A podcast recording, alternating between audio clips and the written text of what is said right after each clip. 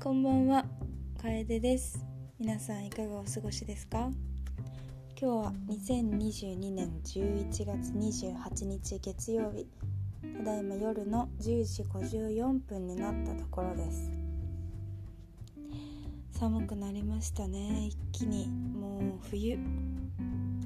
秋も一瞬だけあってちゃんと紅葉も見られて気持ちいい時間を過ごしたけどもう最近は思いっきり寒いですね。もう少し秋は昔は長かったような気がするけどこんなもんだったんでしょうか。さあ今日話したいのはなんだろうな。タイトルまだ決めてないけどタイトルカッコ仮としてはまあ素直であれよみんなっていう私の最近自分でも実感したしみんなそうあったらもっと世界平和だなって思ったお話なんですけれども実は11月の半ばに私やっとこさコロナにかかっておりましてもうなんでっていう私かかるんだって。こうなんかこのなんだろうこのバイタリティの強さで絶対かかんないと思ってたんです。2019年からもう3年目でしょ。3年目が終わりそうになっててなんでよくわかんないけどもうなんかもうここまでなんなくてもうならんやんと思ってたのにダウンしちゃってもうどこから来たかもわからなくてあなるんだって思ってて。でその時期にやっぱり私はあんまり熱がインフルエンザとかでも上がらない体質だったんですけど今回もそうでトップ一番上でも37度5分ぐらいしかいかなかったんですね。でもう薬も早い段階でもらっていたしもううがいもできるだけもうベッドから起きた瞬間鼻ももう感じたらすぐ噛んでもう徹底して菌をひたすら体から出すことをもうめちゃめちゃそれねフォーカスして頑張ってたんですけどそしたらなんとダウンしてから3日後ぐらいにはもうなんか歩き回れるぐらいに元気だったんですよ、歩き回れて家の中をね。でまあ3日間ぐらいはやっぱりすごく寒気もあったし全然動けなくてしんどくてもう一瞬本当にああほんとしんどいなって一人暮らしだし、まあ、誰かいてもねコロナだと思ってそれはそれで悩むけれどもでもしんどいな辛いなっていう時はあったけどでも私は割と早めにあのーリカバリーした方なんじゃないかなと思います。でそれでもやっぱりコロナはねあの今でも市販の薬治るとか風邪だよって言われるようになってもなお隔離期間があるわけで私もその保健センターとかの人とかとあと今働いてるところの人から言われて発症から10日間はもう働けなかったし外に出なかったんですね。ほとんどね。やっぱり一人暮らしだからちょっと外にいなきゃいけないタイミングもあったけれども。そうだからもうとにかく暇な時間が多くて特に3日目4日目以降もう脳みそはある程度元気だった私にとってはもう1週間ぐらい本当に暇だったわけですね。人にも会わないし。もうそこで実感したのはどれだけなんだろう友達とかもう働く場所のその一緒に働いてる人とかなんかもうただ知らない人でもお店で少し交わす会話とかそれがどれだけ自分にとって大事だったかっていうのをめちゃめちゃ実感したしプラスなんかやっぱり暇だといろいろ考えるんですよね、まあ、恋愛のこととか、まあ、一番恋愛のことが出てくるところが性格出てますけど。とかあと将来のこととかね。私は3月末来年カナダに行くんですけどそのこととかそもそも自分の人生今頑張れてるかなとかもういろんなことぐるぐるぐるぐる考えてで悩んで でもう一回その時に誰かに話したいと思ってもなんかこんな重いようなよくわからない自分中心な愚痴を聞いてくれる人話してくれる人なんて誰もいないかもって。私友達いないかもみたいな。そこまで考えちゃって。結局あの母親に電話してあ ちょっとね相談して。で彼女も彼女ですごくあの私の相談は毎回真面目に受け入れてくれるタイプだからあの私もすごく大げさに伝えてしまう性格。ちょっとそういうところがあるから、まあ、すごくなんかねコロナが終わってからも大丈夫なんて言ってくれるぐらい、あ、少し考えさせてしまったんだけれども。でもなんかその母親にもすごく全部吐き出したんですね。なんかそれで自分のそういう嫌なこととか話すことにちょっと抵抗がなくなってまあすごく距離の、まあ、近い人友達ですね。大学高校大学の友達に何人か連絡取ってもう電話したり LINE したりしてたんですね、まあ、そのうちの一人の子がまず言ってくれて嬉しかったのが「もう何もなくても連絡しておいでよ」って言ってくれたんです。なんかまあそれが普通にできる人ってできるんだと思うしまあ友達とだから別に何も気にせず連絡取るでしょってあると思うんですけど私はなんか言われてやっとなんかそれしていいんだって思えたというかだから彼女の言葉にはすごく感謝はしていて。でもう一人の子は、まあ、何か喋ったけどその他の子はコロナが明けて隔離が終わった瞬間にもう落ち合って、まあ、映画見たり一緒にしたんですけど。でねここからが本題なんです。もう6分間経ってますけれどその子といろいろ喋ってて、まあ、悩みの話とか最近こんなこと思ってるとかそれこそあんまり人に相談できなくてとかそういうことも言ってたんですね。そしたらその子がやっぱり性格がすごくいい子で大好きなんですけどその子がもうね本当に彼女にとっては近くにいる人、まあ、いない人でもそうなのかもしれないけど正直であること素直であることがもうすごく一番大事なんだそうです。誰かとの関係とか、まあ、恋愛においてもね。もうなんだろう、ま、これぐらい名前出さないから言っていいと思うけどもう素直であること正直であることがもう自分の性欲にぶっ刺さんねんって言ったんです。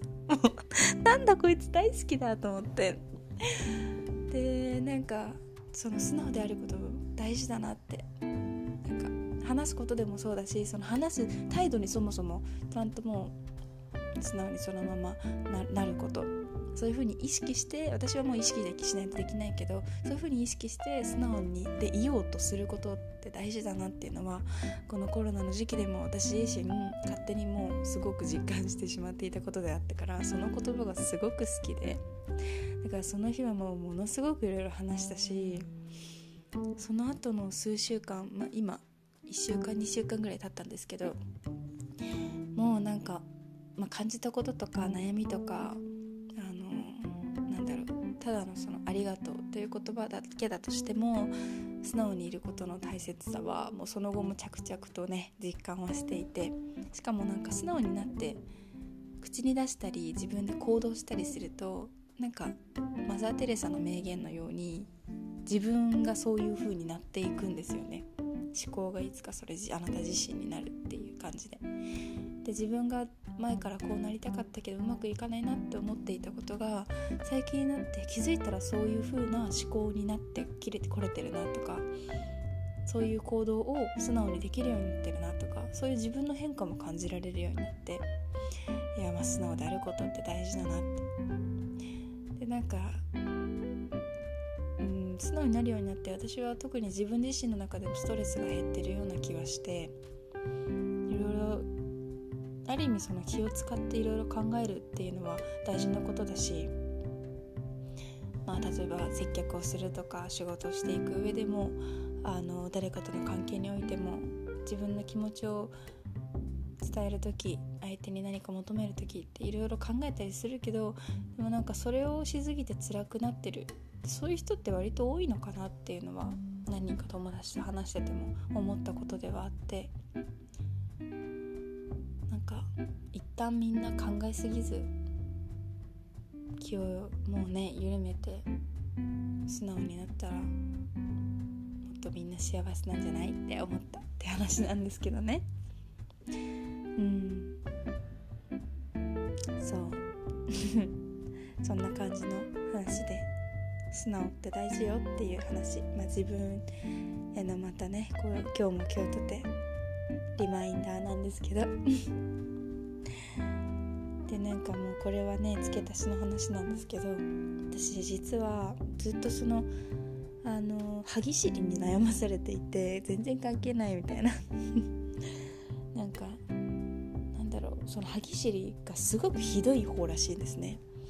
で顔のこあの矯正とかもたまにしてもらってるんですけど初めてしてもらった時にその噛む時に使う筋肉耳の下ぐらいにあるよ。ちょっと固まってるやつ。打って噛むと硬くなるところあるじゃないですか。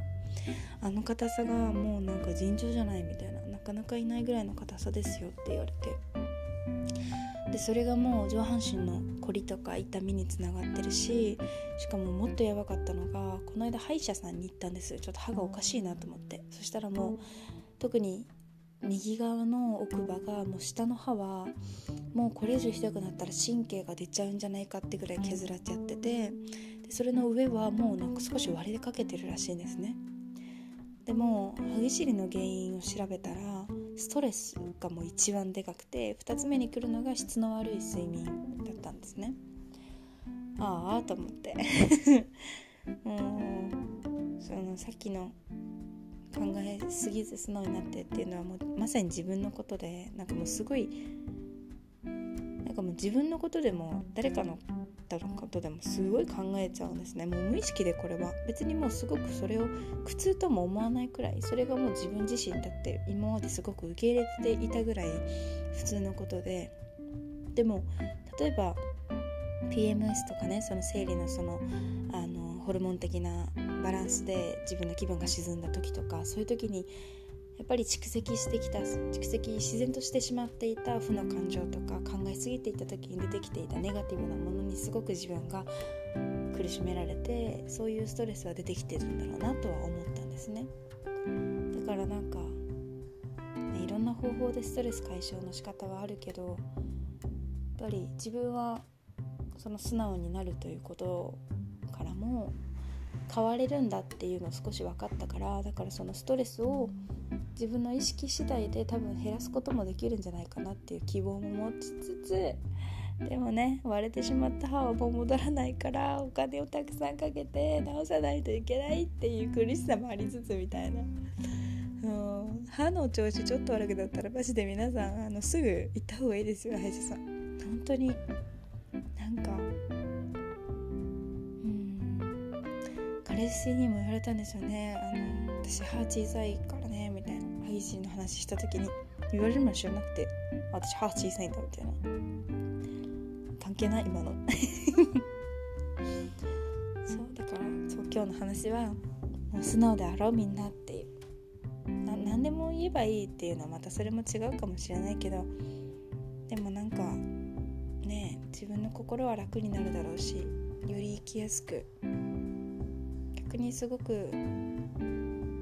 自分がもう大人だとか責任感とかそういうものを一回心の中だけでもいいから取っ払ってすごく幼い気持ちでいろんなことを素直に捉えようとしてみると気も楽になるしもしかしたら本当に自分が今悩んでることとかやりたいこと分かんないとかそういうことも少し解決する糸口が見つかるかもしれないっていう話と歯医者さん行きましょうねっていう2本立てでお送りいたしました。もうこの間ね神田のねワナっていうジビエ料理屋さんに行ったんです。よもうずっと行きたかったところ。そこに友達と行った時に「もう楓のポッドキャストたまに聞いてるよ」って言ってもらってめちゃめちゃ嬉しくて。あそう。人に聞いているよって言われて私は毎回その言葉が嬉しくてこうやって収録するんですけどね。もうそんな風に言ってくれる友達が